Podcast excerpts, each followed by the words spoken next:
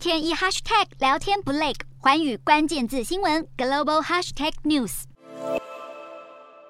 乌俄战事打不停，全球能源危机蔓延，如今连天然气出口大国澳洲都考虑动用出口转内销来应急。去年澳洲天然气出口全球占比高达两成，不止欧洲正在囤积更多天然气为过冬备战，日本和中国等亚洲经济体也纷纷囤气来应应季节需求的高峰，让天然气价格水涨船高。另一方面，澳洲东岸在天灾的影响之下，大幅依赖燃气发电，上一季电价暴涨两倍，让坎培拉当局开始盯上了澳洲东岸的三大天然气出口商，并且质疑出口价格更高，可能让业者倾向于转售公开市场，而非优先满足澳洲国内的。需求，亲价的报告那五汤帕瓜。近期，澳洲议员更频频要求启动二零一七年制定但没有实施过的澳洲国内天然气供应机制，来避免国内市场的短缺，并且警告天然气吃紧恐拖累疫情后的澳洲经济复苏。此外，企图阻挡国内大宗商品出口的还有印尼。十八号，印尼总统佐科威证实，正在考虑今年之内对金属镍来加征出口税。目的是把镍矿的精炼加工留在印尼国内，更看好可以创造额外的价值达三百五十亿美元，还能够提升印尼在电动汽车供应链中的地位。